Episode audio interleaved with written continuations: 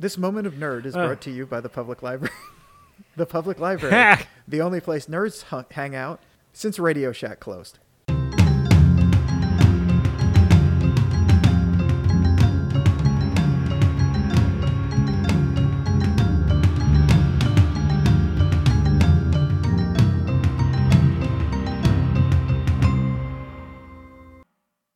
Hi there, and welcome to Hav and Charles Talk Comics. I'm Charles, and I'm here with my friend Hav. Well, a couple of miles away from Hav, but I can see him here on FaceTime. Hi, Hav. How you doing? Hey Charles, how are you? And he's waving at me and yelling into his microphone. Oh, it's gonna be fun. Does this microphone thing work? Is this thing on? We had a little uh, technical difficulties. We were supposed to start at 8:30, and then I was late getting everything started, and then Hav got on promptly when I contacted him, but his mic decided not to work. So. Yeah, there were there was uh, exploration of settings and microphones and USB stuff and all sorts.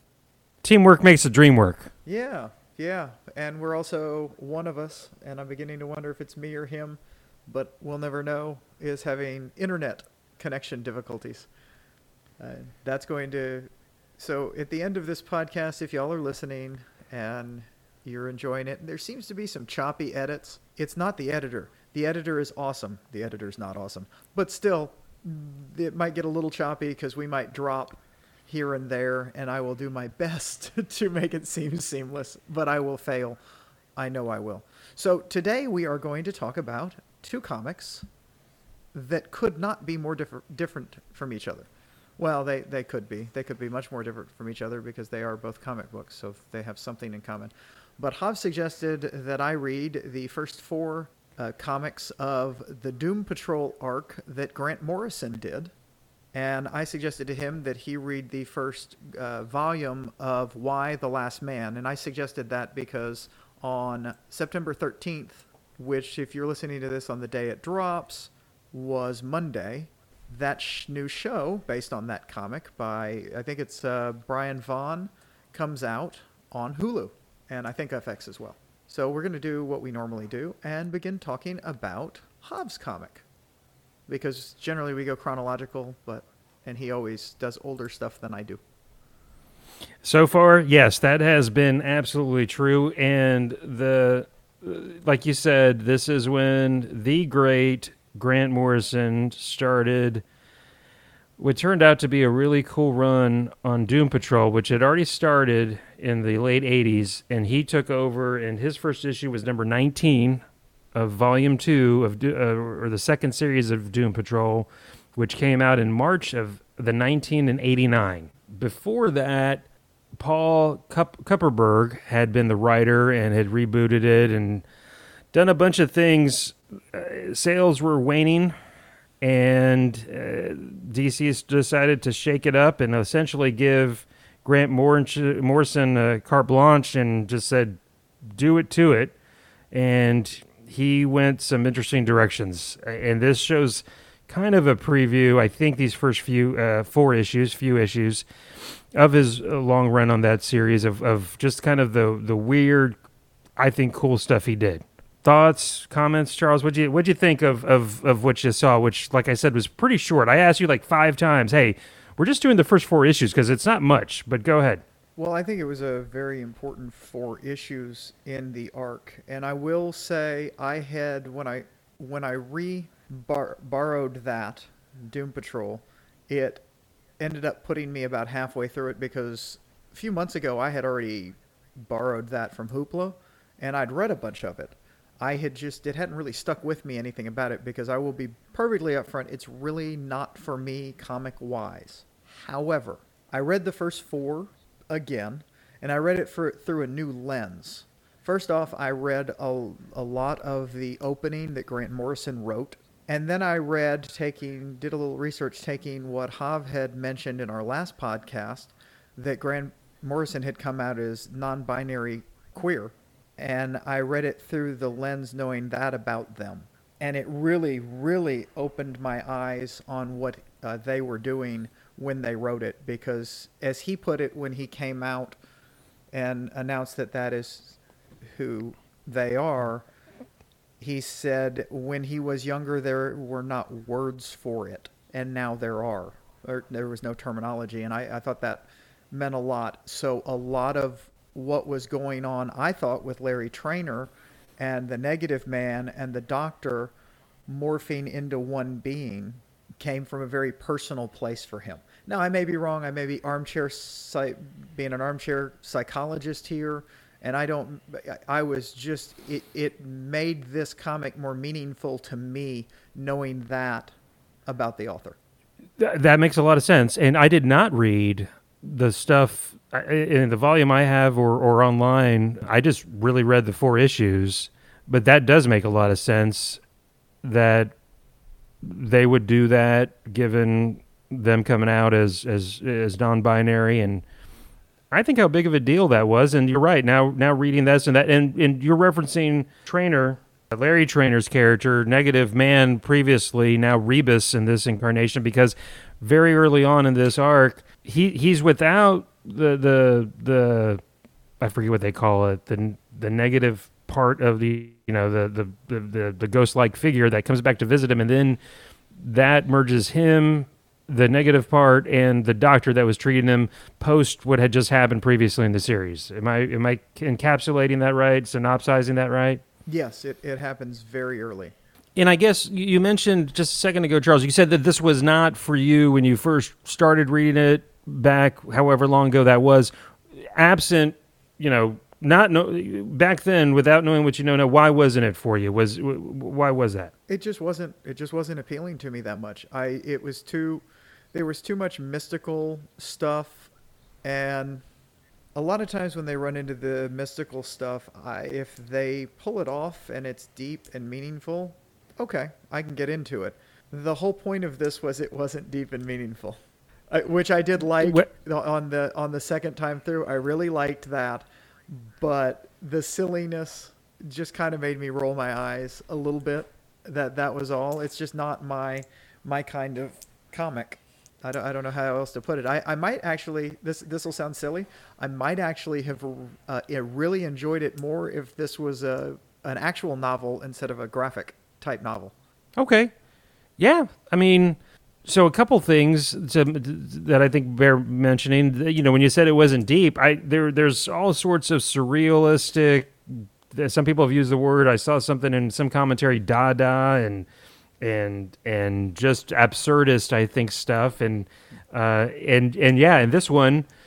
The, the the big bad guys are the scissormen, which are cutting people out of reality, while a fictional reality invades our you know the doom patrol earth at one point they just show this big splash page of of kansas city and they say something like kansas city is a mess uh, uh, because there's just all sorts of weirdness going on from this this this fictional place that i i think we find out some some theor- some writers just came up with and somehow it came to life and there's not really a lot of explanation as to why or how but it happens Yes.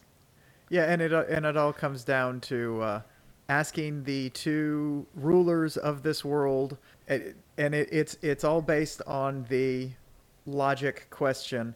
If you if you have if you have two two doors and there's a person in front of each door, and one door leads to safety and one le- le- door leads to death, or you're running down a path. It, it's been many ways. The, the one I always use is it, it, here is if you're running down a path and you're coming to a crossroad, and there is a member of a tribe standing at the crossroad.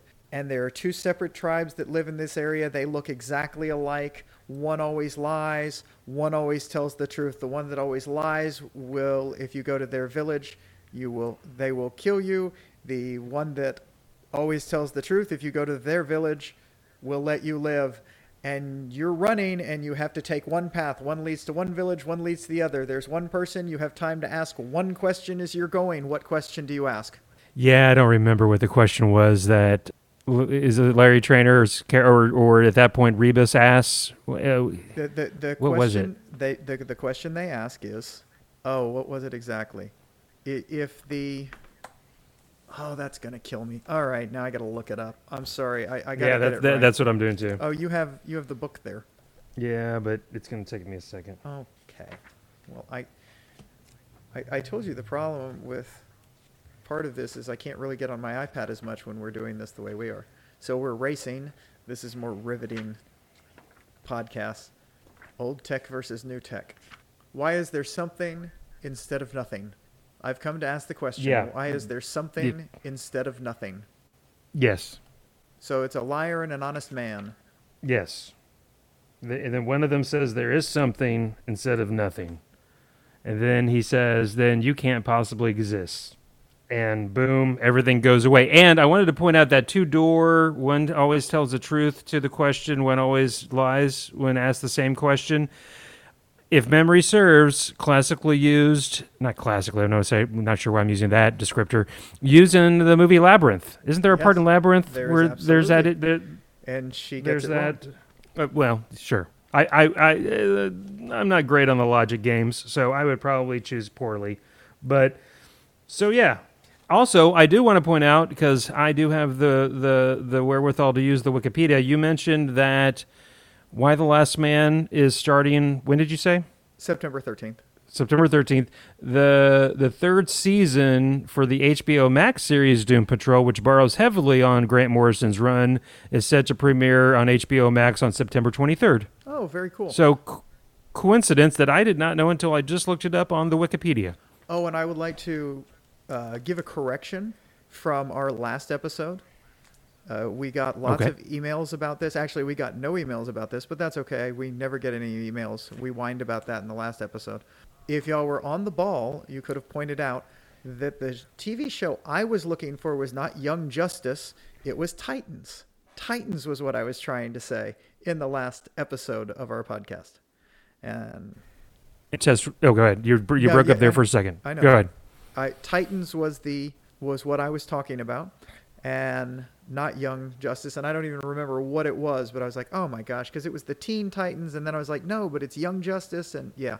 So my brain no work. You're talking about the live action, the live action show Titans. yeah the li- live action show Titans. Correct. Okay.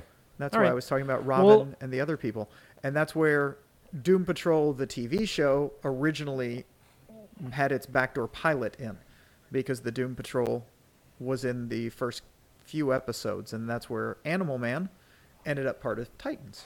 Also, Correct. Animal Man is where Grant Morrison had his one of his best runs at DC, and also and just um, and and not to be picky or but the, the proper pronoun is there.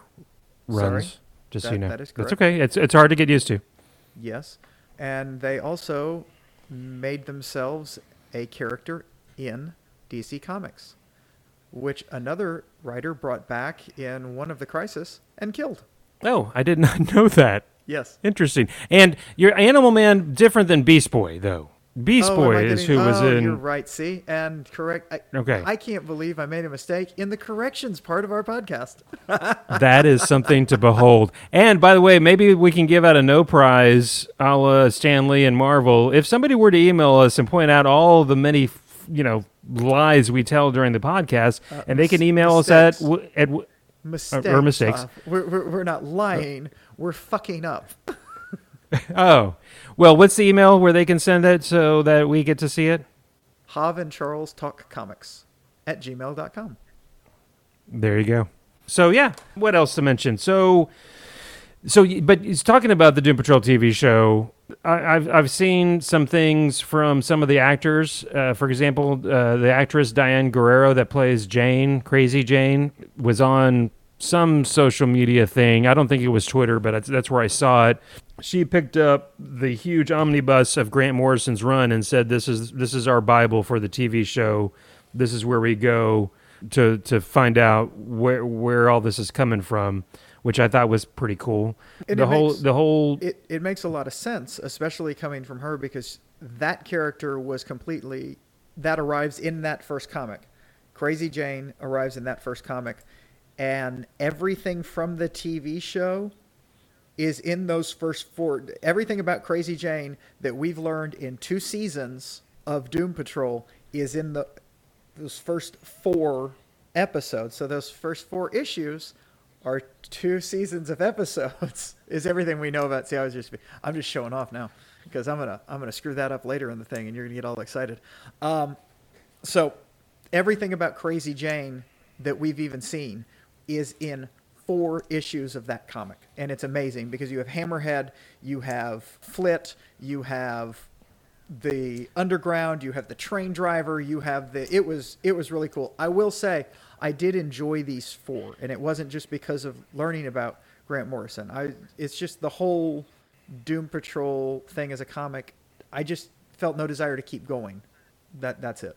I gotcha. Yeah. Well, and and it, it does go to the whole outsider not fitting in. These are all bizarre, even by comic book standards. Crazy Jane, by the way, in case you haven't seen the Doom Patrol TV show, she has powers. She's got 60 something personalities, each with their own set of powers, and that only one's in charge of her physically at any given time. They change out as needed it seems to be when when certain powers are needed a lot of times she has she suffers from dissociative disorder multiple personality disorder even the first time she meets robot man it's it's they they rip that off her painting in the rain you know her painting outside when she meets robot man for the first time they they use in the show where they first meet each other uh, in the tv show which again i just think is cool that, that they did that I- um, absent oh good I I liked Robot Man in this. Everything about him in, in this one was great, and I think they took directly from this beginning to really structure him. So no, I absolutely what the actress you mentioned said. They did just wisely. There is there is so much that you can build upon from here. And if you read further in, you get into the street, whose name I can't remember. I, I did remember that. You know, maybe I'm maybe I'm misremembering. Maybe I did enjoy this more than I th- thought I did the first time I read through it. I wonder why I quit reading. Is it johnny the street I, why am I can't- blanking can't on that? remember. I, I can't remember, but he in the danny the street danny the street In the TV show, he is one of my all-time favorite characters, possibly in anything. A sentient street that's again, I believe, transsexual. Right. Uh, And and is a haven for outcasts, Mm-hmm. oddballs, people that people persons that don't fit in maybe in Mm-hmm. regular polite society, however you want to uh, talk about it. And and again, going back to what you're saying about where Grant Morrison was coming from, maybe why this that's why they were so attracted to this property, especially oh, because I did make this note when he took over DC not only said here apparently do whatever you want to, they also stopped submitting it to the comic book code authority for approval. So there was no uh, having to worry about them not putting the stamp of approval, the little CCA thing in the corner of the cover. I thought that was interesting to to note. Well, you can clearly see what I think of that code of authority thing. Just Yeah. looking at our logo. Uh, yeah, exactly. Um, uh, that's true. Uh, good point. Ooh, nice, uh, nice. There, that thing you did with the Synergy. going to something else. Yeah. What else? So yeah, Robot Man. You know, has you know he's brain in a robot, not being able to feel like physically feel anything, and going through all that. Uh, you know, that's that's there. You had the the the negative man, Larry Trainer, merging. You don't have Elasti-Girl. She's apparently left the team at this point. Although I Well, think she a comes back. There you go. She's that. That's right. If there's some bad brouhaha, she's out of commission. One of the things that they also did for to bring him in was they had the last writer kind of clear the boards. Right. He so she's in a coma. The robot man has checked himself into a uh, insane asylum because he just can't handle what he's doing, what's going on with himself. Uh, that's where we first see this scissorman, and that's why he meets Crazy Jane because she is in an asylum because she crazy in all the delightful ways, or actually horrifying ways. So she's in an asylum. Oh, I had somewhere where I was going with this. Well, I guess we'll just move on.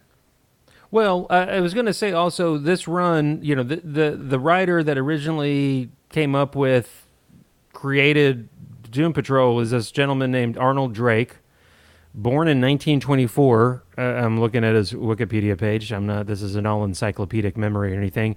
Uh, there, there was a nice comment that he made apparently towards the end of his life because he passed away in 2007 that he did appreciate and very much like Grant Morrison's take because he felt like it was the most true to to the comic book, the original comic book, and the and the the just wackiness off the wall nature of of where they could go and these types of characters. So Th- that is very. I thought that was neat. Yeah. Uh, Uh, but what what I was trying to say is they, they cleared the board. They set it up so he could reassemble the team. That was where I was going with. That, so excuse me, they Grant Morrison could assemble the team the way they wanted it to be. In the bit I read for the Hoopla graphic novel that I had that he'd written a forward to, they'd written a forward to. They said that they came up with almost everything for th- that they wrote in a week period of brainstorming. It just came to them in a bolt and bang and wow. had everything they needed to write all of this. So that is really kind of cool. It's amazing because it's not a short run that they had on this comic book. No, no, it's Uh, not. uh, and uh, well, speaking of clearing the board, I did read this one tidbit also. I, I did not read anything on the forward, but I was just kind of looking up stuff. While clearing the board, there was a a shot of a character in a background of an ape faced little girl that Gr- Grant Morrison took up, and eventually he uses in his run. That's this ape faced little girl named Dorothy that plays a prominent role in the TV show, and then eventually in the, in this in this in his run on their run on Doom Patrol. Yeah, they, all of season two. Yeah, Dorothy is slightly important to season two. Correct. No spoiler for something that came out last year. Yeah, that's it's been out for a little bit. If you haven't read it yet, that's kind of on you. The I Haven't read the TV show that came out last year. or you know, you know, I haven't re- you haven't read all the episodes. Did did you did you kind of mess yeah. that like I did? Okay, I- good. I just I did. yeah. I was I sure did. I was talking about season two of the TV show, the episodes. Correct. You got you got me. This has been another it? edition of Corrections on Hav and Charles Talk Comics. Corrections brought to you by the Public Library. Their mistakes are free too, yo. One other note I had before, because there's not there, it was it was a cool run, run. It's four issues. It's it it's a pretty quick read. I feel like like I think you agree. It's a pretty good introduction to to to Grant Morrison's run. Uh, the the original creator though Arnold Drake.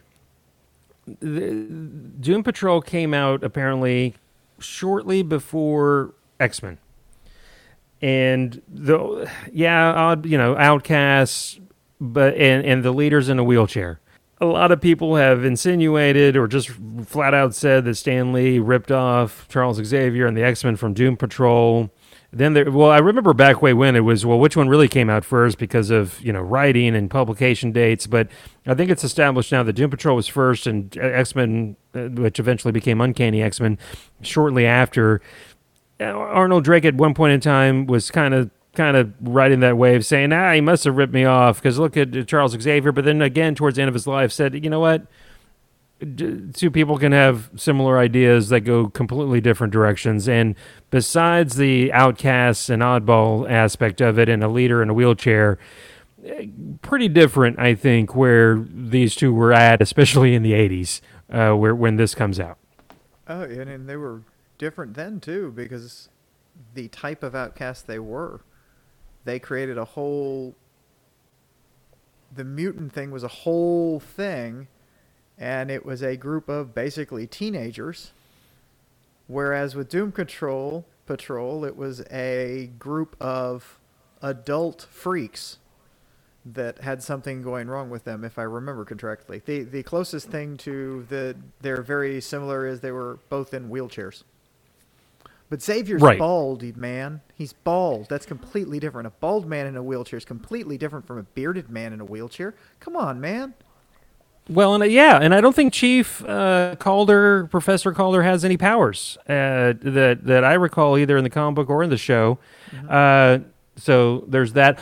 One other thing that the show borrows on that eventually comes out in the com in the comic book very later on, like in issues like 30, 40 or 50 something that that they, again they they they use point blank in the show is that Caulder helped create these these the, the these uh, these people. The, the, the helped them get their powers and and created the circumstances that gave them their powers for better or worse and usually worse.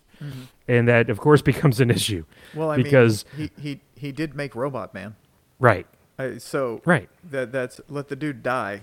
I have his brain. I can put it in this. Yeah. Okay. Maybe maybe let me die. Or why can't I just be in a jar? I mean, brain in a jar. Why isn't that? Well, I guess Robot Man's better, but still. Wow. yeah You're thinking of a way to put my dead brain in a jar now, you bastard. Well, I'm just wondering, like, would it be like a potato that maybe it'll start growing if I put it in some water? No, but it will. You know? it, it like a potato. If you stick electrodes in, electrodes into it, it will run a clock. Nice, nice. Science, yo. Uh, okay. I, well, I liked it, uh, and and I'm glad that you enjoyed it more so maybe this time, given you know learning more about the author. And we didn't even mention the artist, by the way, which is my bad. But I never Uh-oh. mentioned the artist.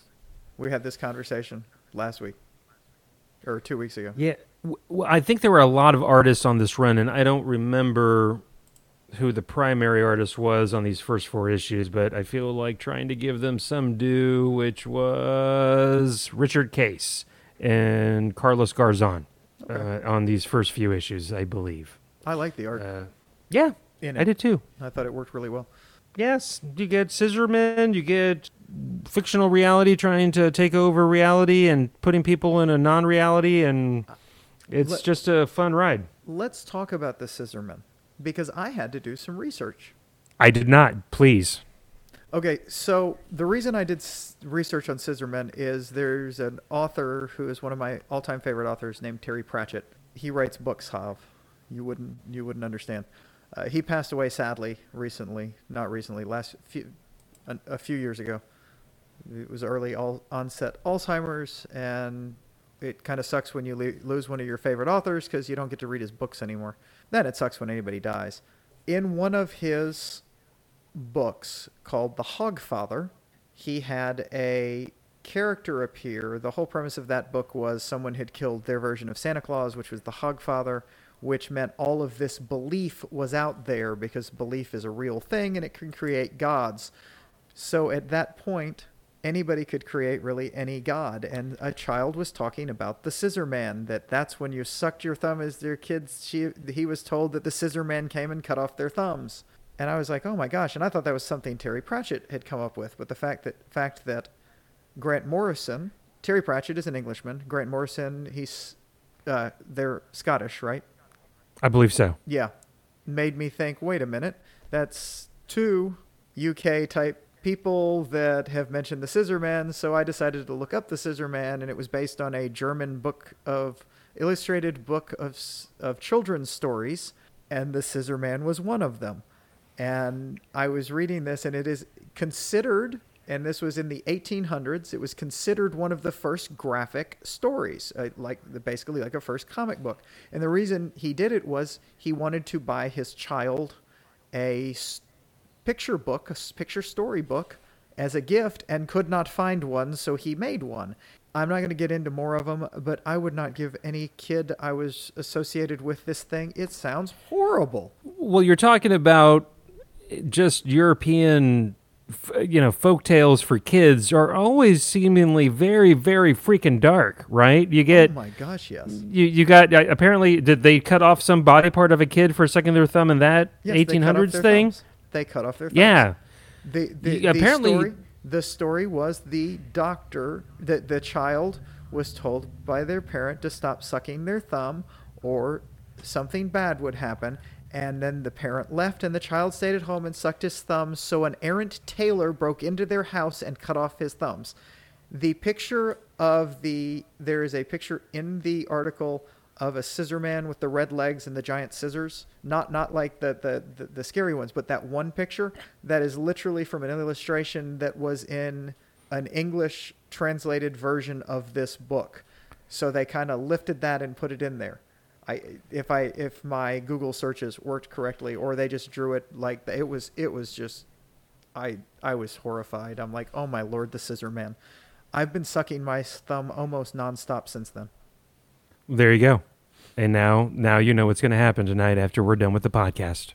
I hope you're happy.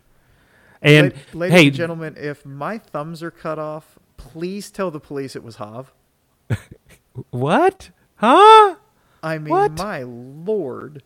Grimm fa- the Grimm fairy tales are pretty or the original iterations of them from my understanding not that I've read I mean I've heard or I've read stuff about they're they're just freaking dark. They're just dark. The whole kids, you know, put getting put in the oven and that and now that's about the the the depth of my knowledge right now of Grimm fairy tales, but just really dark stuff if you go back and apparently get into the original ter- quote unquote fairy tales. This has been a literary minute by Hav. A literary minute by Hav, brought to you by the public library. And that's why you should read, boys and girls. Maybe read more than comic books. Maybe. I'm not saying I do, but you should. Do as I say, not as I do. Hav, what do you think about Grimm's fairy tales? I've heard they were bad. Okay, thanks, Hav. Mm-hmm. Yeah, they're they're too dark. But let me tell you about this comic book where there's these scissormen. Now that is really interesting. I had no idea. I did not even think to to Googleize that. I'm glad you did because I think that's really interesting. It was only because it's not the first time I had heard of the Scissormen. There you I- go. I, I have heard of the Scissor Women, and go ahead and Google that. Everyone at home, Google that. You're welcome. I'm not touching that with a 10 foot pole. That's what she said. There you go. So I'm glad we both enjoyed that, and I may have to go ahead and read more of that. So the book I suggested was Y: The Last Man, because as I've mentioned on a couple of pods, I saw that it was coming out on Hulu. I had never really heard about it. I had thought I'd seen something about it, and I immediately watched. First, I watched the trailer, and I was like, huh. And then I grabbed the first graphic novel, ran through it, and then ran through all 10 volumes. And by run through, Wow. I, I, by run through, I got through them in about, oh my, two days. Really? Yeah, they're comic books. Yeah, because there's six. No, there's sixty. No, but I mean yeah, that takes some dedication. There's there's sixty issues in, in the in There- the full series. they're picture books, Hav. Okay, I get it. You look down on comic books. It's weird that you're doing a podcast about them.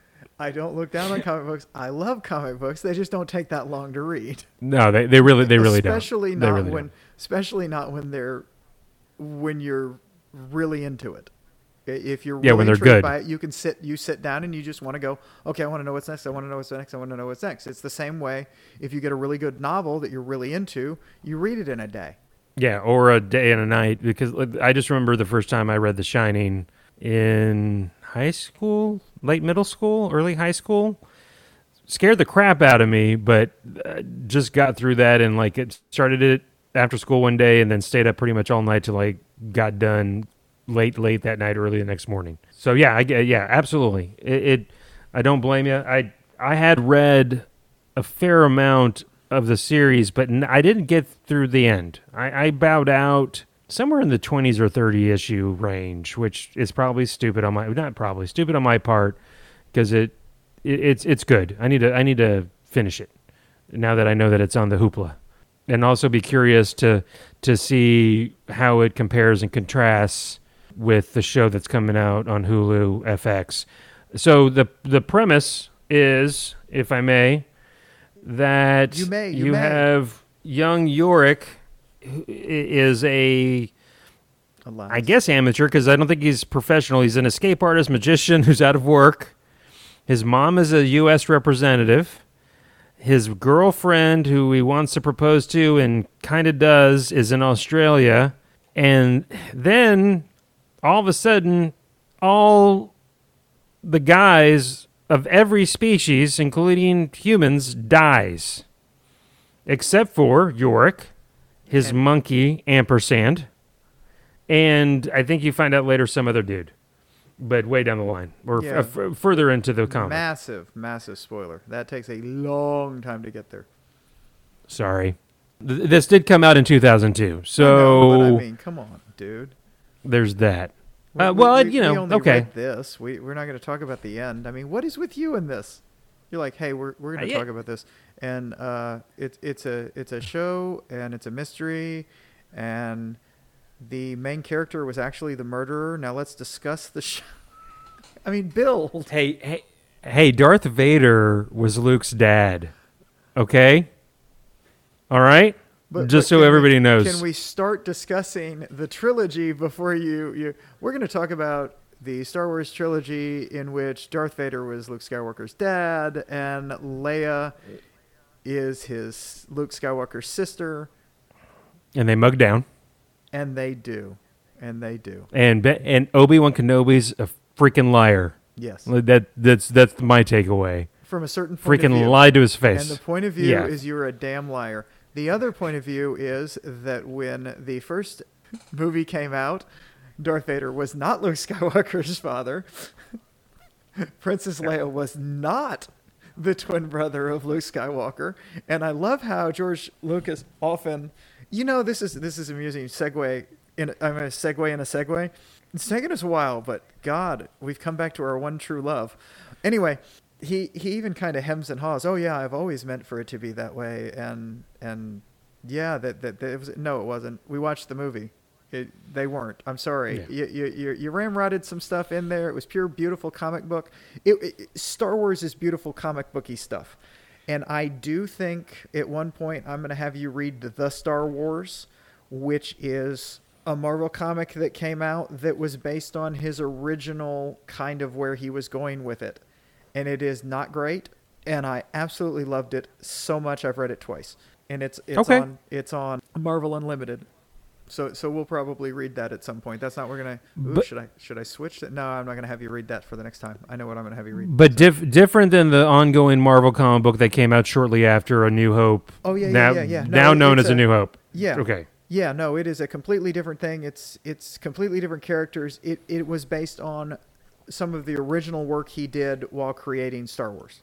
Gotcha. And since you and I No, are old I- enough to just call episode one is Star Wars, because when when I saw it in uh, up until we were in our 30s, it was Star Wars, Empire, and Return of the Jedi. Then they came out with the other ones, and Right. they're like, "Oh no, it's called A New Hope." It's like, okay, okay, y that's fine, and I'll call it A New Hope when people want to get pedantic about it. But we all knew back then if we were talking about Star Wars, we meant Episode Four. We were talking about Empire, we said Empire. If we were talking about Return of the Jedi, we said Jedi. Yeah. This moment of nerd is Uh. brought to you by the public library. the public library, the only place nerds hang out since Radio Shack closed. Okay. Sure. I'll go with that. All right, why the Uh, last man? uh, yeah. Not. And by the way, not why the last man like the bad joke you made before we got on the podcast. Why like the letter Y, as in Yorick, the last man. Not why. Why the last man? Question mark. No, not? W H Hold on, Y. hold on. Why is it why the last man?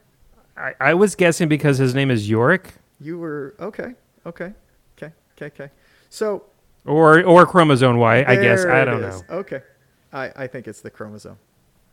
Okay, well, his name happens to start with a Y also, I- and I he know. happens to be at this point in time the last man. So there's that too. That's true. Uh, You know what? And I won't. I, I will not. I will not. Maybe maybe that is a. It's probably a double meaning now that you've mentioned it. Now I, I'm sorry I jumped on you to dunk on you because I never thought about it being Yorick the last man. I just thought about it being Y as in the chromosome. And since you've Yeah. already pointed out he's not the last man, Again, that you find out really, apparently, really far into the series. so my bad. But for a long time, he is. And eh, okay, so getting back to the comic, I did enjoy it. It's it's it's also oddly timely because in some ways this is a weird pandemic that's obviously struck men way worse than women. Uh, and in society, you think, you, you, you think it struck them way worse than women. I mean, there are there are two males left, as far as we know in this first arc. There are two males of any species, one human and one monkey in the entire. But it's it's it's worse on men than women. a little bit, little, Little little bit. worse. Yeah, Death rate, death rate, death rate's a little higher for males. apparently, Ninety-nine point nine nine nine nine nine nine. keep on going. Yeah, put Yeah. the line over it. Yeah. Because they're all dead, and you you get these weird factions that you you get to see in these first six issues. First, you get uh, the Democratic senators and representatives have have just started sitting in the White House, and you get the widows of the Republican congressmen uh, because they were men that that died because of this.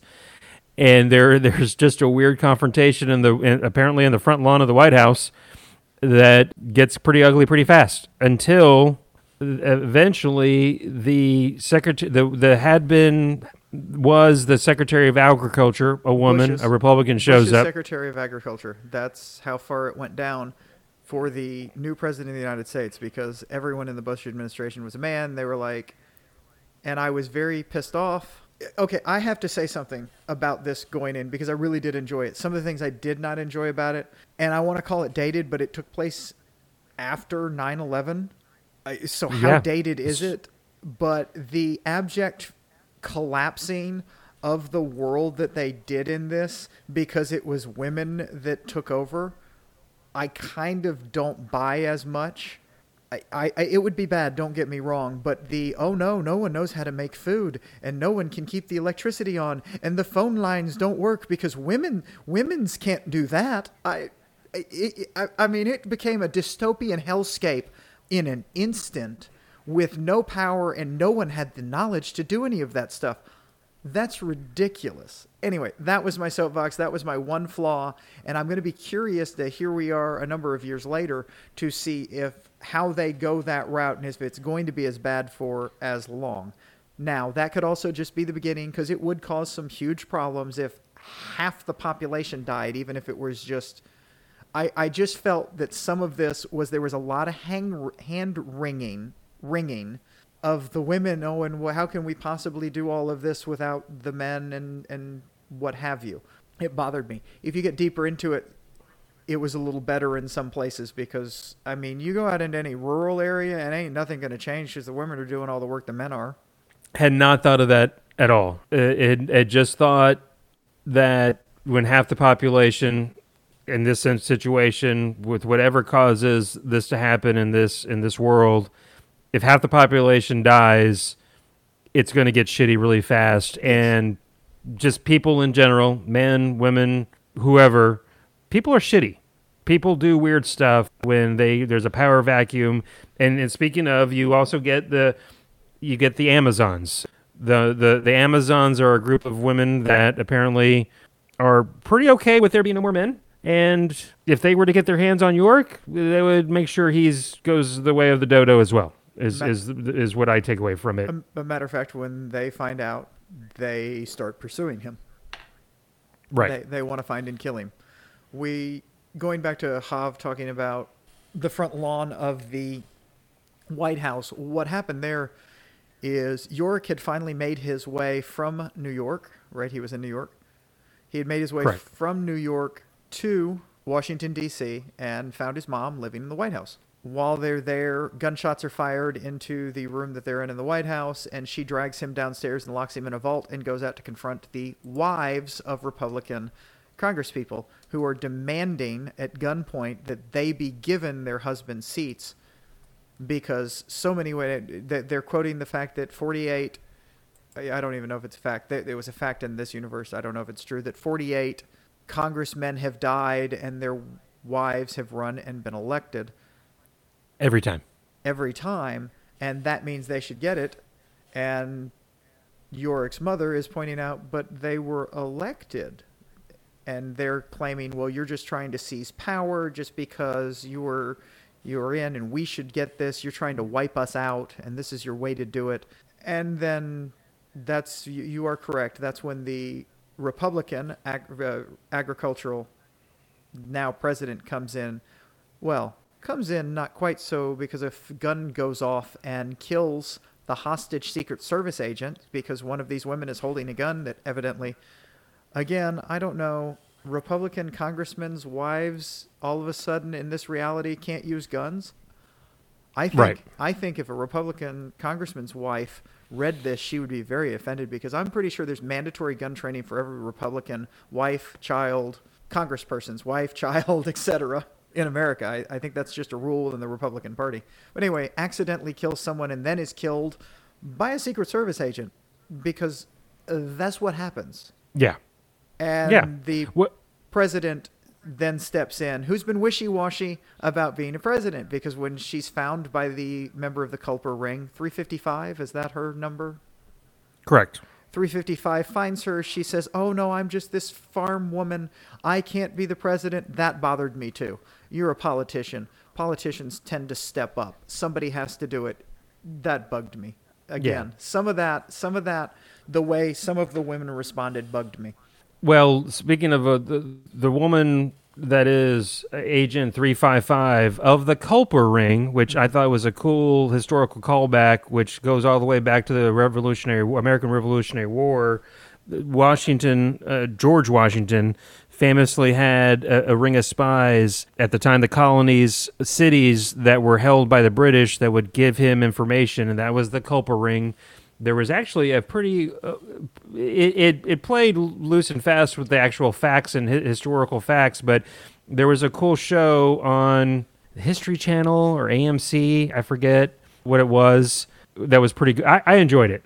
I enjoyed it immensely. But i thought that was a cool thing that the culper ring unbeknownst to everybody is still around and agent 355 was a part of that. And and i, I think she was the agent that was in play there on the on the on the White House lawn when all that went down. She so, was.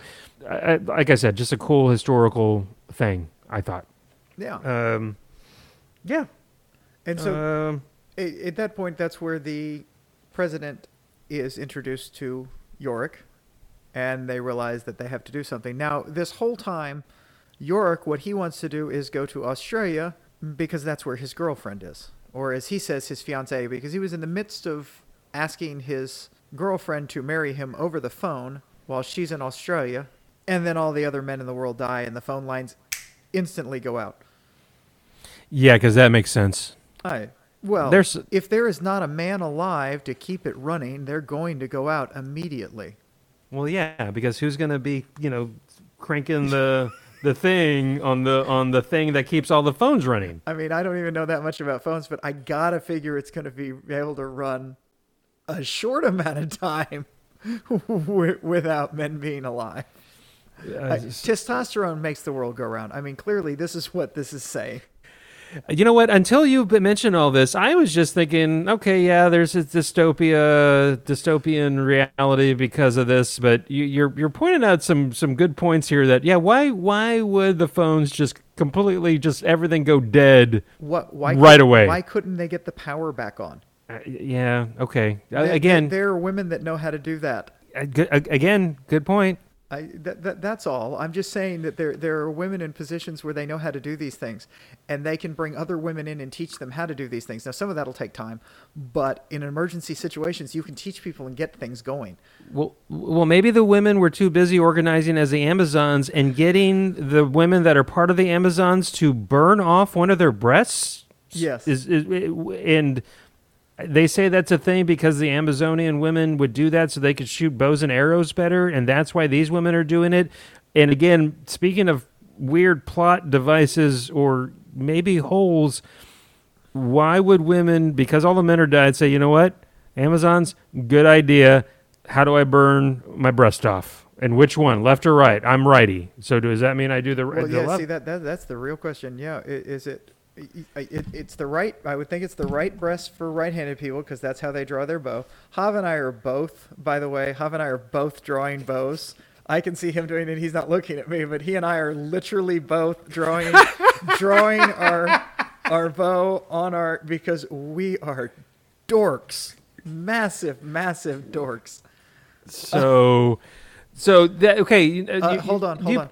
I want to go back to Terry Pratchett. Terry Pratchett, I, I know this is, I, I apologize, but Terry Pratchett had a book called The Monstrous Regiment. It was about a group of young women that joined the army unbeknownst to the men. They join as men. And at one point in it, their lieutenant finds out and he talks about this, the Discworld's and the women warriors, they're Amazon people, and they cut off their whatsits, and he's all aflutter. The the lieutenant, and they they they assure him none of us have cut anything off, and then Polly goes, well, other than our hair, Ah. Ooh. Ooh. because women have long hair. Hav, I don't know what you're thinking there. Gotcha. Yes. Well, don't talk to Sinead O'Connor about that. Well, So there's that. so it was a nice callback for Terry Pratchett, my one of my favorite authors who's dead. That you've now mentioned twice in I- one I- podcast, it- which is cool. But it, it That it's good- they- they were both- organically. they- yeah, they were both. It came up from both of these uh, stories. So you said these didn't have anything in common. Boom. Yeah, they both had Terry Pratchett connections. They did. Speaking of the Amazons, at the very end of this uh, arc, you find out that y- Yorick's sister.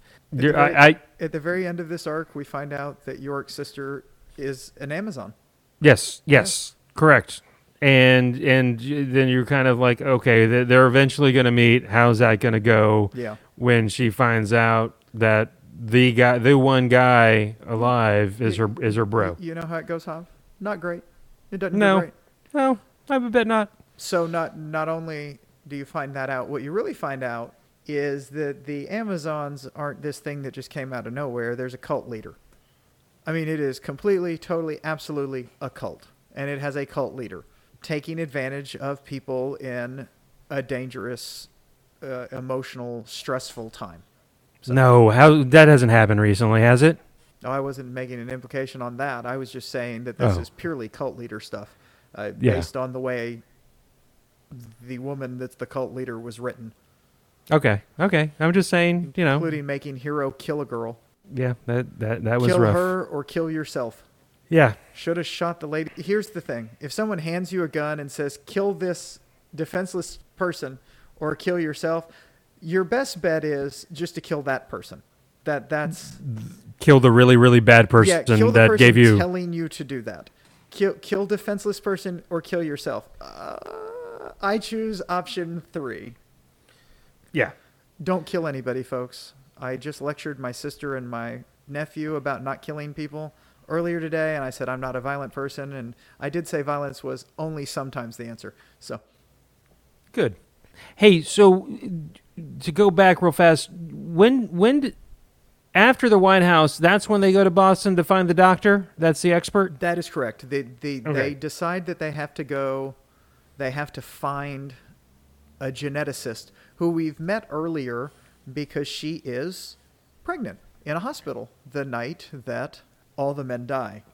And and she's pregnant with the baby. Yes. And, and the baby she says is her clone actually her brother's clone actually the clone of i'm sorry i'm getting ahead of myself it's the clone of her brother's child who has leukemia and they can't find a donor for and it, it's a boy child and she believes that her cloning because it happened right as it was going on is what caused everyone to die right when the baby's born like the, the the prematurely the doctor or whoever or the nurse the male The uh, doctor. medical Yeah, the doctor, doctor, that's the- there dies like bleeding out of his eyes Yeah. and ears dies so she's convinced that it's her that does it. When they find her in Boston, they finally find her, and they say, "What are you doing?" And she says, "I'm looking for a cure for breast cancer." And 355 says, "Isn't that isn't a little late for that?" And she says, "Well, if this is it, we should at least die. We, we should at least end without having that hanging over us, or something along that lines." It wasn't. It was actually a, a pretty good justification for it, but but they were like, "Well, you got to start cloning again," and that's when Right. they introduce her to Yorick and the monkey, and she gets really, really excited about the monkey, much to Yorick's chagrin. yeah I love yeah that. it's like i'm right here. I- you're excited I'm about the the, freaking monkey? Uh, well and speaking of you know her turning turning that page and going to cancer research right after the the the ill-fated birth of, of, of the clone baby why wouldn't she is there any explanation and maybe spoiler and tell me if this is a big spoiler is there any explanation why she didn't just dive back in and try to figure out was it the baby born and if so why and can we clone men somehow and make men by cloning them or try to reju- they don't. They don't know what killed the men at this point. It Okay. was not her baby, her female baby that was a clone of her. She was cloning herself. gotcha Yeah, so it was. She did not clone a baby boy. Okay. Uh, her reasoning to not do that is she was she'd be afraid if she did that. She said, "I'd kill all the women the next time," but she did not kill it. I mean, I can spoil the whole thing for you and tell you what happened. Okay, everybody that doesn't want to know the ending, you better stop listening now, I'm not going. To Or you can just I'm- tell me. I- you I'm can just just tell me gonna- afterwards. Yeah, well, no, you're going to read it all. You said you were going to finish reading it. Yeah, I say lots of things. Yeah, Come well, on, you have come to on. you have to finish reading it in order to know. So no, I'm It's not. Gonna, uh, 60, Dude, I liked 60 this. issues. I liked it. Eh, Is it you you issues? just pointed I just six, six, 60 issues. You just pointed out some pretty big. I'm not. They're not plot holes. They're just plot problems y- uh, with What- the whole society going down the drain in 0.0 seconds when all the dudes die. I'm sorry. That was a really good plot problem. Yeah. Like the phone's going dead, like that. That was interesting. But uh, no, it, it is. I, that all said, yes. After getting done with this, you, you want to know more and you want to see where it goes. and it's and it's worth it. Every every volume is good. Like I said, I have problems with it, but I mean, that's the whole fun about doing something like this is we can nitpick things we like. I mean, good lord. we just nitpicked nitpicked nitpicked the, Nitpicked. the the hell out of Star Wars, Yes, and we I did. think I- I mean, we that's all we did. self-admittedly, I, I that, that is all we did about Star Wars, a thing that the two of us love more than we love our own children, mainly because neither one of us has any children. Uh, there's that, that. would be the only reason we would love Star Wars more. I don't love Star Wars more than I love my niece and nephews. Um, um, uh, my nieces and goddaughter. No, I don't. I don't love Star Wars more than them, uh, or my wife, or my family and friends.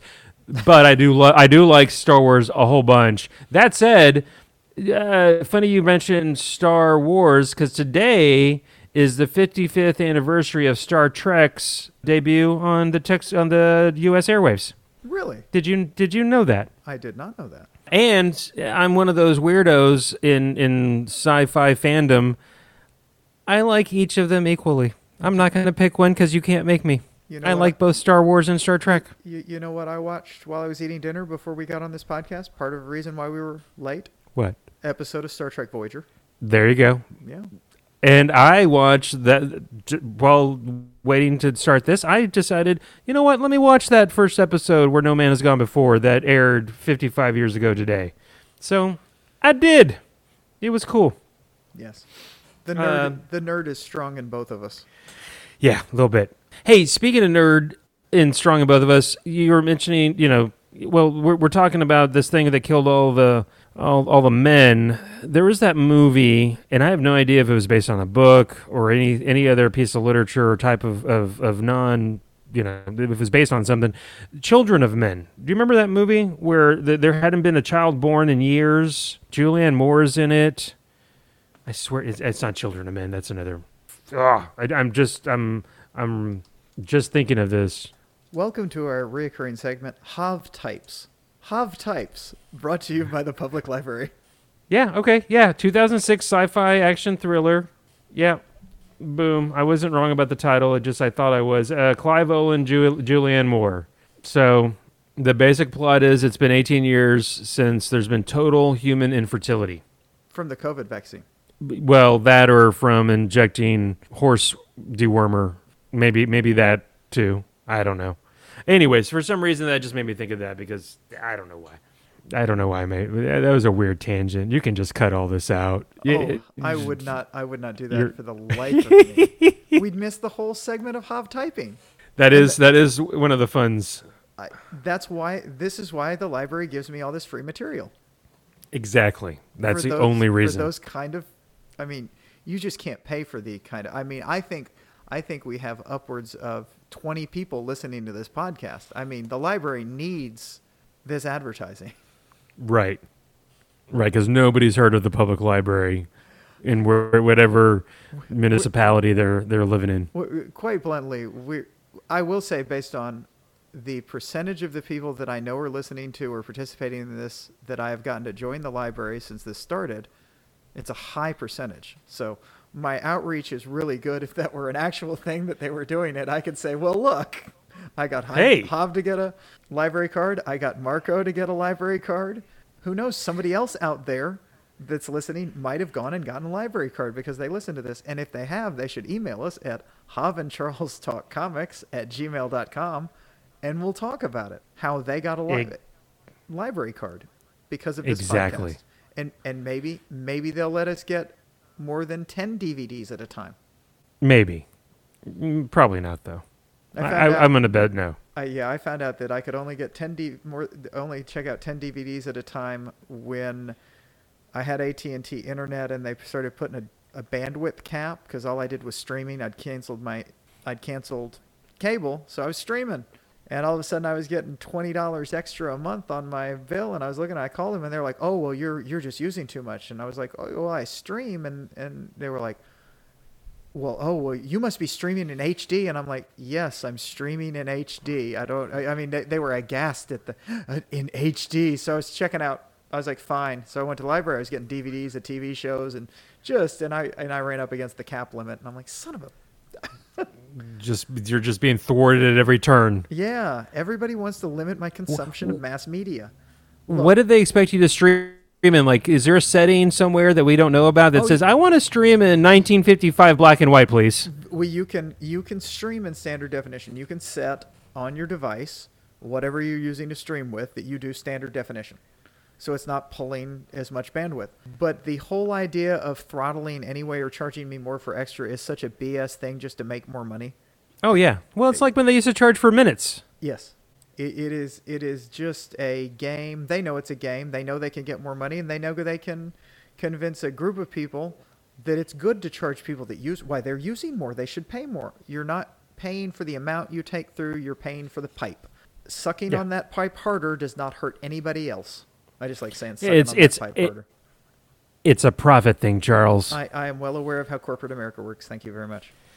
It's the same reason why I can't get fiber from AT&T here and I can get Spectrum's crappy version of cable internet and I really can't seem to find any other high-speed internet and in Europe they pay a shit ton less for a lot faster service. USA. Of course they do. USA. Okay, sorry. Wow. that Love it or leave it. That yeah. These well, colors don't run. I, I told you that, that and that was our minute of that was our minute of politics.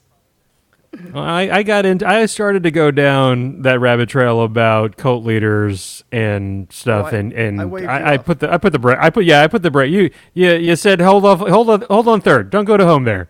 Just uh, don't don't try to make a triple into a home run there. Why don't you just stop there?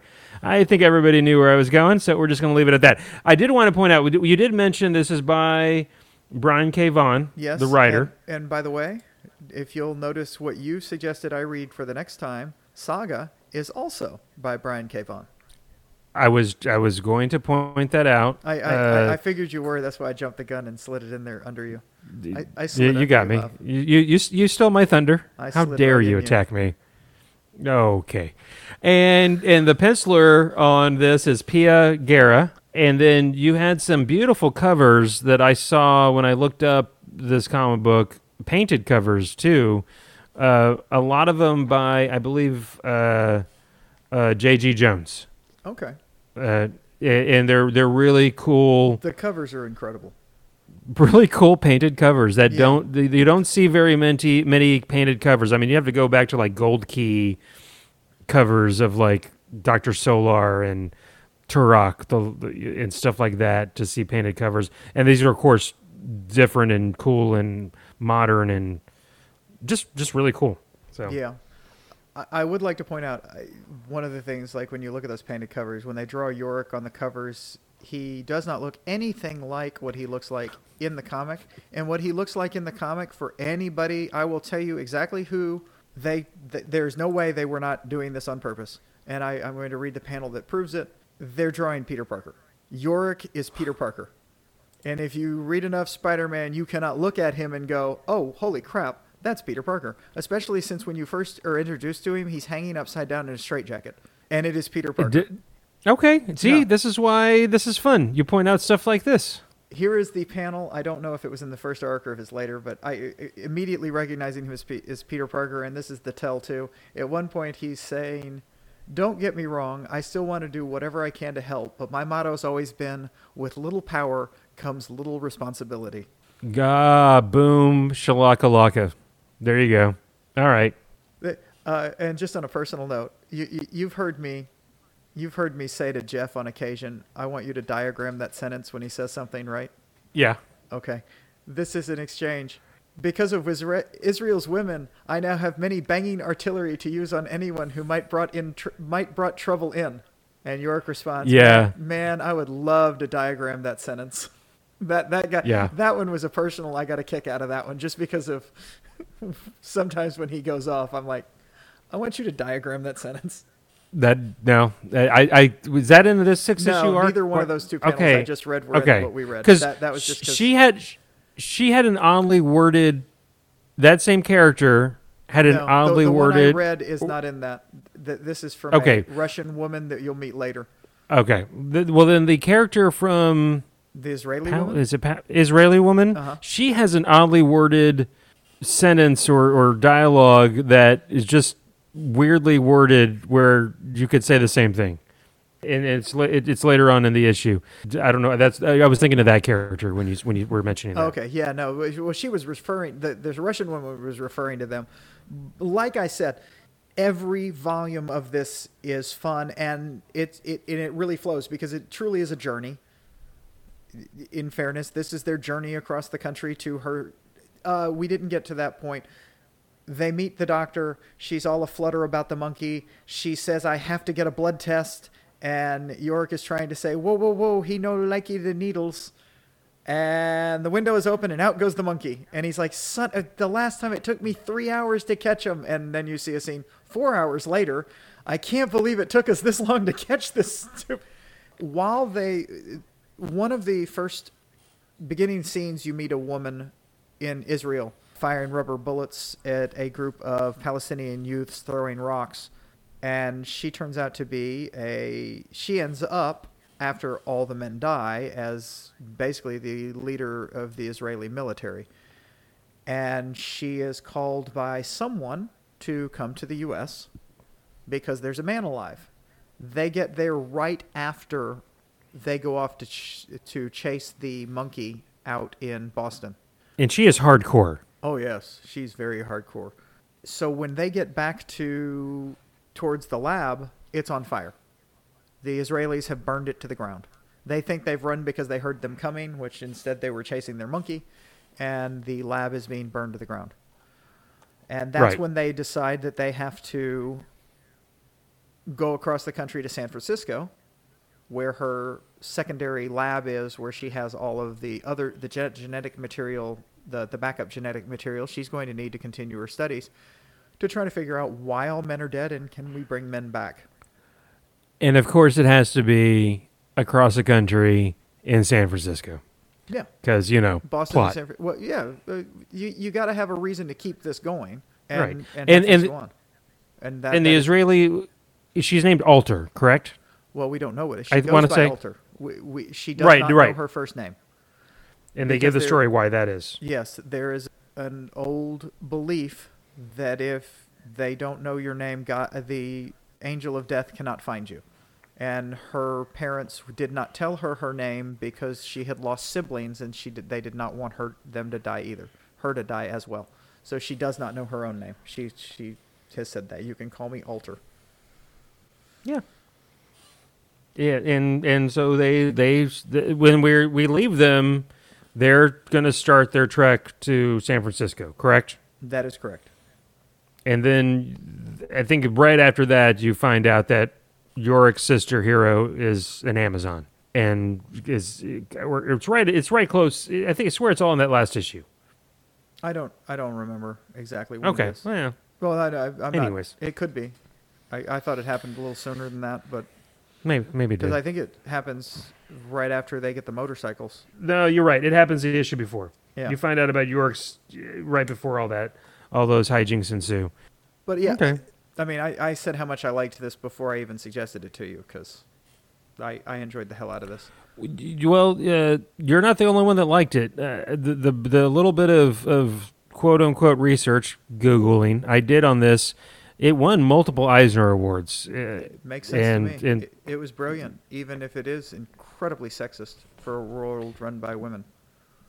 Eh, okay, well, there's that. Sorry. It, it was it was published by Vertigo, which Okay. is an imprint for DC that's no longer. Is it around, or do they bring back Vertigo? I don't even know. I don't pick I- up monthlies. I don't know. I don't pay attention to publishers or artists. There's a list Okay. of things I don't pay attention to. Well, okay. Well, I was going to say when the month was back to last podcast, my comments last podcast, but I don't really pay that much attention to the publishers. Well, well, I was going to say, speaking of art, these these covers are really cool. And back in 2002, three, when this was coming out monthly, I was picking up monthly still, and I'm pretty sure issue number 15, which is just I think an iconic cover. It's the one that has the the the guy in the astronaut suit with the visor halfway up, and there's a skull in it. Do you remember that one? Yes. I think I picked that up just because of the cover. I was like, "Oh, okay, I got to pick this comic book up because of that freaking cover. What is going on here? And then I think I read it and was like, okay, the first six issues are collected in a trade already. Let me get that, and that's why I got this thing. Okay. Okay. I see that. So, and I and I and I have like the first two, I think, uh, which will take me through issue 12 Mhm. And maybe I just I forget. I, I have a few of these somewhere, the floppies, and then some of the, the trade paperbacks. So, just a little a little history of me. Uh, I that cover when I was scrolling through the covers, I was like, I'm pretty darn sure. When I saw that on the on the rack, I was like, nope, gonna buy it because of the cover, because that's how I roll. So there's that. So this is the part in the in the show where the podcast show thing where I'm going to talk about themes, Charles. okay. You were you were saying that these don't have anything to you know really in common. I was just You- kind of playing around, but yes. Uh, no, but you did point out the Terry Pratchett connection, which I thought was freaking cool. That there is that connection. Though the one theme that I that I came up with, the one theme was Outsiders. You got Doom I've never Patrol. Seen that movie. And I was not talking about the movie, but thank you for cracking me up.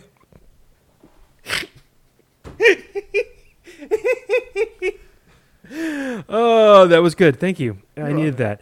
No, just that, you know, Doom Patrol, of course, misfits, outsiders don't fit into society because the way their powers have affected them, it's so beyond. It's not like they look like Jean Grey walking around. You would unless you saw her use her telekinesis, you would you would know you, you would know she was a mutant. Robot Man is a little robot walking around. Crazy Jane at any given point change man when she manifests certain personalities, she changes physically and has 60 something odd personalities.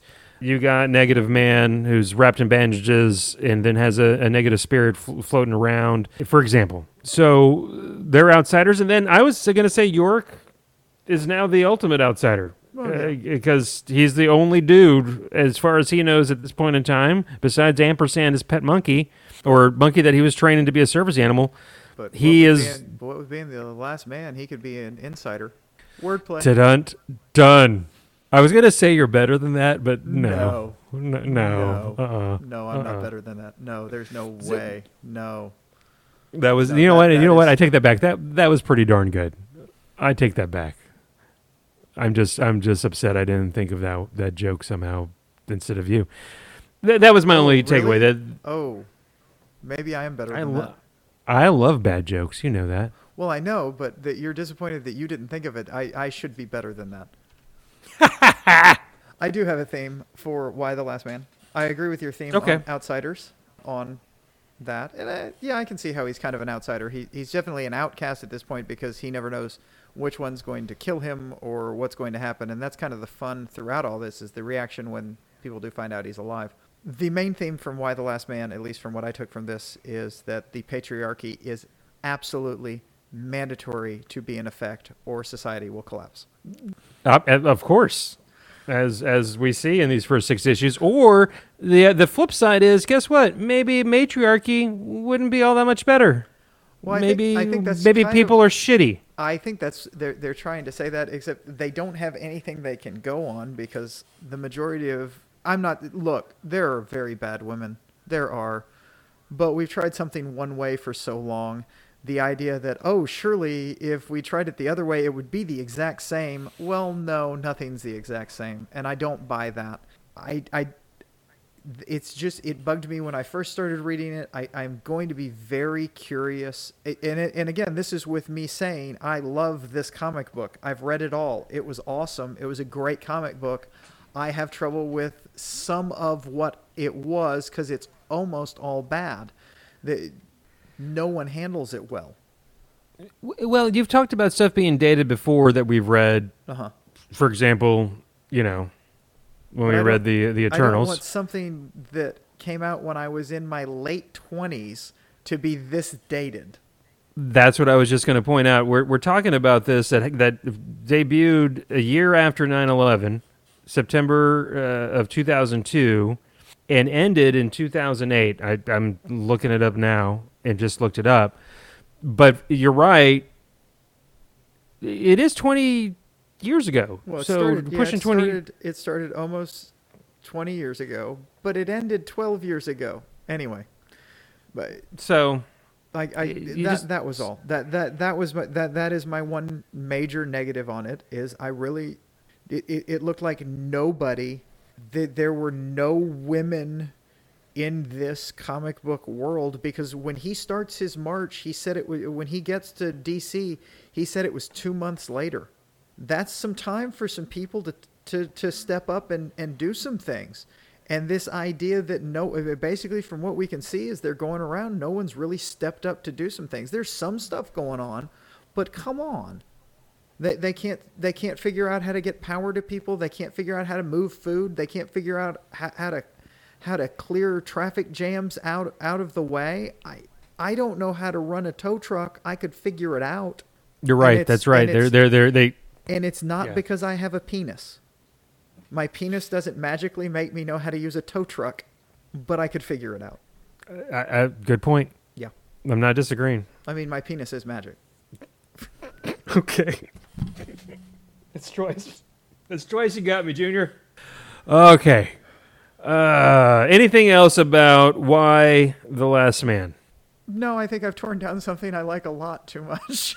You really have. You usually reserve this type of critical analysis for stuff I recommend. hey, And in fact, you did a 180 on Doom Patrol from your in- from in your first take on it. I I did. Well, sometimes I got deeper.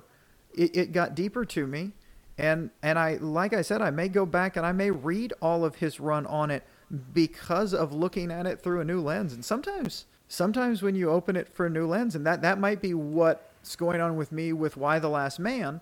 Is I thought Yeah. about that the first time when I read it, but I was really loving it, so I read the whole thing, and then I started reading it again, and I'm like, okay, come on now. So I, I think that might have something to be said for it. Looking at it in a new way as you read something.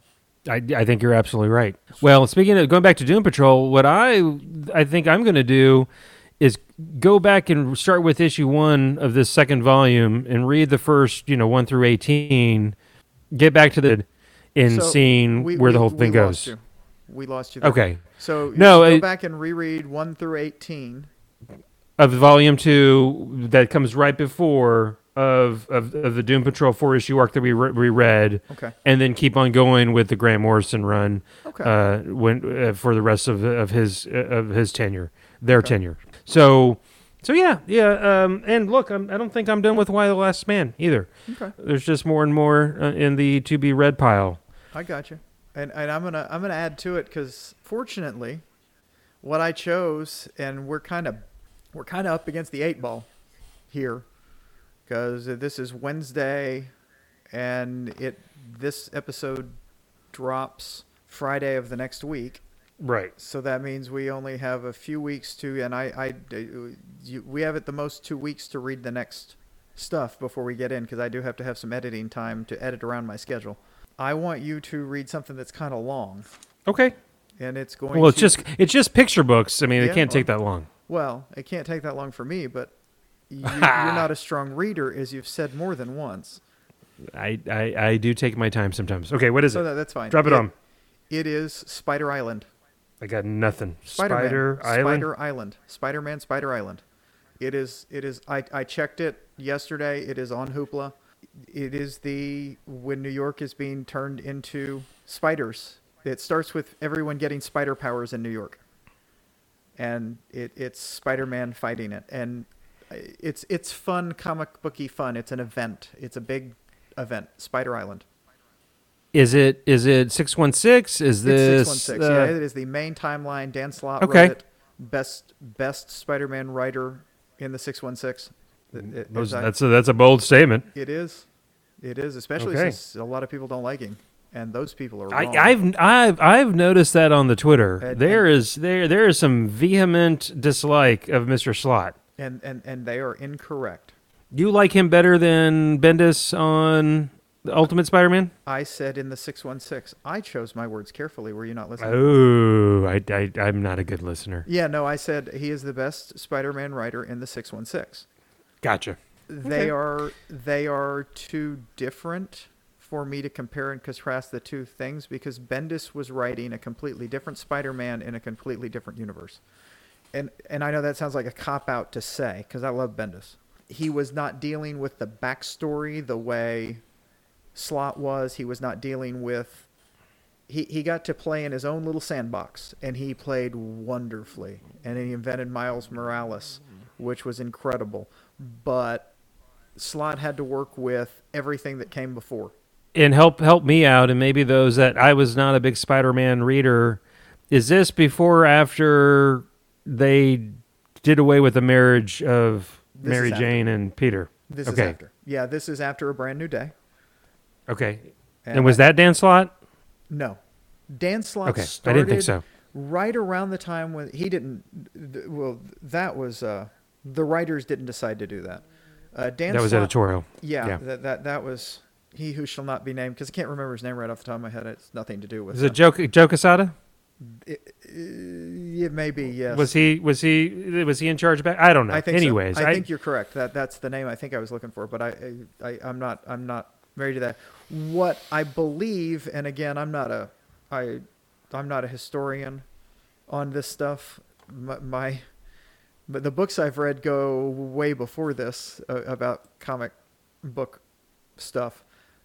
But if I remember correctly, Dan Slott started writing not as like the main writer, but they had a number of writers, and he was writing books within once they started a brand new day. So he started writing that, and then he eventually took over and was the writer of Amazing. And then they, I think, I can't remember when they just went to. There have been lots of different Spider-Man comics, and I'm making finger quotes for Hav and all of you at home. I have to tell you, there have been a number Like- of different lies. We talked about last week the Peter Parker, the Spectacular Spider-Man that became Spectacular Web of Spider-Man, blah blah blah. Uh, amazing. Those were the three. Those uh, Spectacular Web and Amazing were the three that I read as a kid. those were the big three. Well, there was Marvel. Te- he was a Marvel team up too yeah, for a was more- long and I would pick that up too. But that, that was yeah, it was basic. It was a Spider-Man comic. I, I would Yeah. read. I, I have a bunch of those, and I, I also had the uh, Marvel Tales, which was old Spider-Man reprints. right. So you, you pulled me off sides talking Spider-Man. Where was I? Dan Slott, Dan- where he oh, comes Oh, yeah. in. and then they basically just there's just one title. It's amazing, and it instead of having three comics, three different Spider-Man comics, they have just amazing three times. So it's publishing almost amazing publishes almost weekly. I think there's I think it's three out of four weeks a month. There's a Wow. Spider-Man comic, which is awesome. And they decided, and this is kind of when I started picking back up. I went for a short run oh, not long after I moved into my place, I started picking up just Amazing Spider-Man, actual reading. I got a stack of them. I bought a bunch of the pre-issues, and then I went through, and it was great to have uh, a new comic every week. And I was like, okay, this is cool. And then I stopped doing Nice. that and got Marvel Unlimited because that's awesome. yeah. Which, but it's still kind of wonky sometimes. The Marvel Unlimited. It's hard to find stuff sometimes that you would think would be really easy to find on it. Have you found that to be true? Like when no. you're trying to search for a specific arc. Okay, maybe it's just Searching maybe for it's just that I'm not. No, searching for a specific arc can be difficult. You what you have to do is you have to find where that arc is online, and w- w- uh, Google that, and then just read those issues because they don't do it. Yeah. they but they do. It is so much better than DC's. Maybe that. Maybe I'm confusing the two. One of them, I just remember DC having a heck of a time yeah, finding D- stuff. Oh, it's DC it's is DC. almost impossible to do anything. And you know why I haven't gotten it? Because they charge more than Marvel. Because I was going to get it because you were like, no, it's like this much money, and I went on. It's more. It's more than Marvel. And I'm like, you know what? I, you don't have as much on there yet, and it's impossible to use. So hard pass. There you go. Yeah. That- Um, okay, so Spider Island uh, from Amazing Spider-Man. Then is it is it from Amazing Spider-Man back then? I, I believe it was amazing. Yeah, it, it, it- there's Okay. there's some venom in it. I'm telling you, go to Hoopla and just download the the, the Collection. Spider Island collection. That's what we'll do. It'll be that arc, and because there's some venom in there too, because Venom took part in it, and I I remember really enjoying this. So we'll read it, and if you like it, I'll be happy. If you don't like it, I'll still be happy, but I'll make fun of you. Sure, sure, I'm sure. Setting the parameters No, for our next I- podcast. I like event books, so I that going into it, I'm kind of psyched about it. Yeah, no, it Um, was a fun event that I'm sure tons and tons of people hated. But I don't read about things like that because you do, I don't, because I just don't care about other people's opinions. Wait, that sounds uncool. I don't You're care if you're somebody you're so cool, I like. Charles. No, I'm not. No. Oh God, no. Oh God, no. Having a podcast is not cool, Hav. No matter what that damn poll I put on Twitter that time said. it, it's true. Hav, I think three people said it was. Yeah, well, that that's it, the majority of people responding to the poll said yes, having a comic book podcast is cool, and and people have responded to me when I've told real life people, hey, I have a comic book podcast. They go, that's cool. I'm like, no, no, it's not. And then you ask them, "Well, have you listened?" And they're like, "Hey, so uh, how how you been?" Well, that's the other thing. People will at times sometimes call me a nerd, and they don't like the reaction they get because the reaction is, well, yeah, I have a comic book podcast. There you go. There you go. What was I going to say? Well, speaking of the island thing, I, I was just remembering an Uncanny X Men arc that um, that Spider Man's in from the from the mid '80s that has to do with the island being taken over by a by a, a bad wizard, not Doctor Strange. Uh, did you did you ever read that? I don't think so. It, it's it's it's smack dab in the 80s and I'll look it up but, but that that's for another time because I'm sticking with my suggestion that I said I was going to suggest we read because Yeah, we're doing we're I've doing never- Saga. I've never read it. I know. I just know enough about it that it is Brian Vaughan. Brian got it. I've heard okay, nothing but good things about it, and we're losing it right at Uh, the end. yeah, no, yeah, yeah, no, it's you've been gone for a while. Uh, Okay, so but my suggestion is Saga because I've heard nothing but good things about it on comic book Twitter for way, way too long. I want to say it's been out since the early 2010s, and and for a while, and now is on a hiatus of some type. Okay, so I want to talk about this real quick because for those of you listening at home or on the road or wherever you listen to this podcast, thank you for listening. I was over at Hav's house on Friday, and we were sitting in his living room on his ni- very nice redone new new home.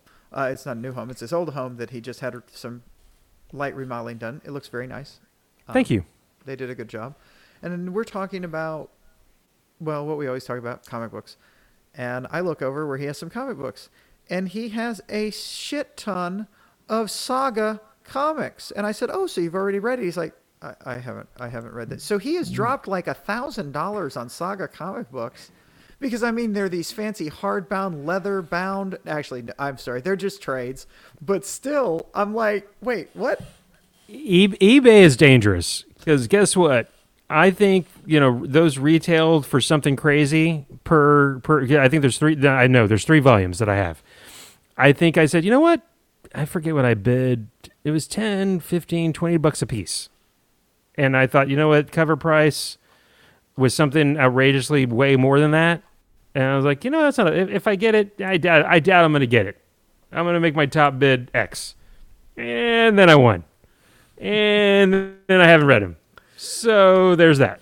I, I, I will tell you when I first got into I, I I talked about getting back into reading comic books from the library and one of the first things I got back into reading comic books was Ultimate Spider-Man. Really got me into it. And the way I got that was from Amazon's used book section. Not Amazon because buying them from Amazon, man, you got to pay full price. But I could find them. I looked up like volume 1 and I think I found it with like slight problems used bookstore Right. for like two bucks. Well, I had to pay three ninety five to get it, but I could get or two ninety five is, is shipping and handling that you had to pay shipping. It, it, I the shipping and handling on a lot of these were more than both. I bought two of them from the same bookseller, and they would have gone come book rate. But I, I will give and if I knew the name of the the used bookstore that did this, I would call them out because they were wonderful.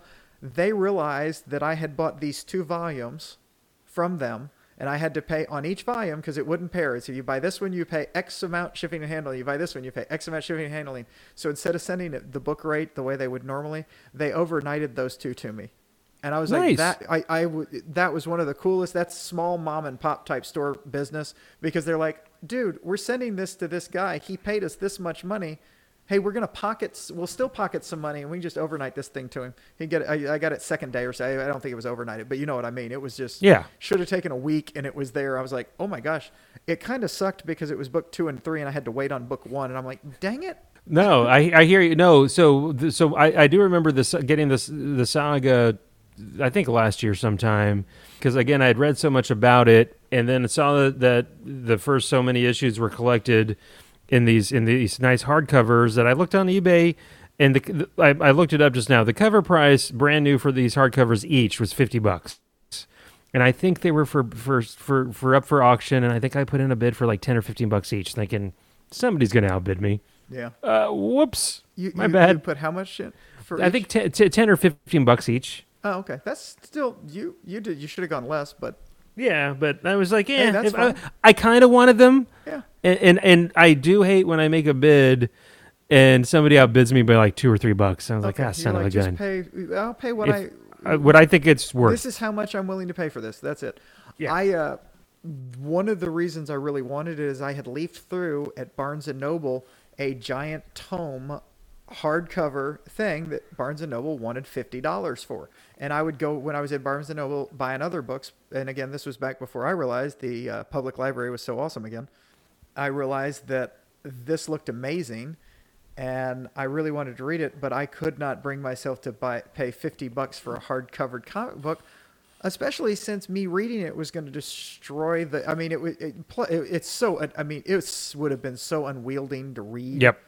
I I love I love the comic books on my iPad. I just I just love it. You know what? I here's the thing. I have an iPad Mini. Do you have a full size iPad? I used to have a mini and I I- read I- comic books. I have a I regular I'm this one now. I'm this close to getting a Chromebook. Okay. And one of the reasons, and one of those flippable open kind of, because the Chromebooks are kind of smaller, Uh-huh. and they're anyway, Rabbit Trail, whatever. They're, they're incredibly affordable. You get a Chromebook for sure refurbished for 100, 200 bucks, but even some of the newer, the new ones are less than 300 bucks. Okay. And they're they can be touchscreen, and you can flip them open and use them like a pad, like an iPad. Anyways, or I'm just going to get a full sized iPad Just- because the the mini is just a little too small to to. It's just a little frustrating to read the comic books on it, quite frankly, for me. Okay. I, still I, I still do it. Don't get me wrong. Yeah, no. It, it, are you trying to read the full page on the thing at a time? No, Or do you no, no, it I- So it I- goes small and Yeah, I, I well, because sometimes I want to see the whole page, Well, and yeah, then I'll and then I'll double yeah, yeah. and then I and then I get into the frame by frame. I, then I, I'll I'll click it and get into the frame by frame thing, which is a cool aspect of it, yeah. which is very cool. But but yeah, so Saga. Uh, it, it, it was better when I got the when my it was sad when my mini died. My I had I um, when my second mini died, I got because I was pricing and I could get at Costco for about the same price as a new mini. I could get the just iPad. It's not one of the. It's not an iPad Pro. It's not an. i- It's just the the Costco lower end iPad. They don't have the mini. They have this, and it's bigger. And I do like it better okay, um, because it's also. I don't know if you've noticed. I have very large hands. just you're just trying to brag now, but No, go ahead. I just I just have big hands and I can still it's not so big that I can't wield it with one hand. ah, I got you. So so I can I can still use it like I did my mini because my mini to me was like a big phone Yeah, because I could really this one I can palm but it's it's a stretch but it, it, it does increase the size of it more. You can also by the way landscape when you're doing it. I've I've I've it'll tried. Make it, it'll make I've- it when you're doing the the page by page sometimes better, and sometimes the depending on what you're reading a comic book on, they don't work as great. I have noticed that the DC one, again, the DC app sucks. Ha! They they they're just trying to say we want Marvel to be better, and I'm like, dude, I've watched the Marvel app get better. I've not watched the DC app get better. So It's almost like they're not trying very hard at yeah, some be- stuff. because they're not. oh well. right. I think we've mentioned the email that y'all should send us emails to. Uh, Hav has promised to send you, no matter how old you are, a beer if you send us an email. That's right. Um, Through the U.S., I'm just going to violate all sorts of interstate laws if you live out of state too. By the way, he's going to mail you a beer. Um, what what he doesn't mean, what, what he really means is he's going to soak an envelope in beer and mail it to you. or I'm just going to find a Drizzly or or what other you know liquor beer delivery service in your burg, and just get it sent to you. Maybe. Um, he's he's going to send you a comic book. He said he, he he really wants someone other than me to tell him something about comics. So please, please, let Hav know something about comic books other than th- someone other than me. Talk to Hav about comic books, and it's Hav and Charles talk comics at gmail.com. And we Yeah. also have we both have our Twitter. Hav Yeah. is I'm Hav at- Gonzo tweets. Correct. And and you're at Herring Red Reel. Yes, Correct? that is correct. And what is what is our unpaid intern tweet as? J and spelled out. So J A N D C Talk Comics. That's our Twitter handle for the the podcast where the unpaid intern just throws shade all over us, mostly me. Yeah, he's kind of a dick. Kind kinda. I kind like of a kind of a He big wor- dick. He works for free, Yeah, he does. so he's he's Well- paid in Hav's tears. I'm paid in Hav's laughter. Which is plentiful on both on both he, counts. He makes more than I do. hey, to everybody that has tuned in again, uh, once again, uh, for episode nine of the podcast, thank you so much for listening. Uh, we really, I'll speak for Charles on this one. We really do appreciate it. Yes, we do. Yes, we do. Thank you very much. Y'all have a great whatever you're doing for the rest of the day. You're doing it on. Bye, Charles. Bye, Hav.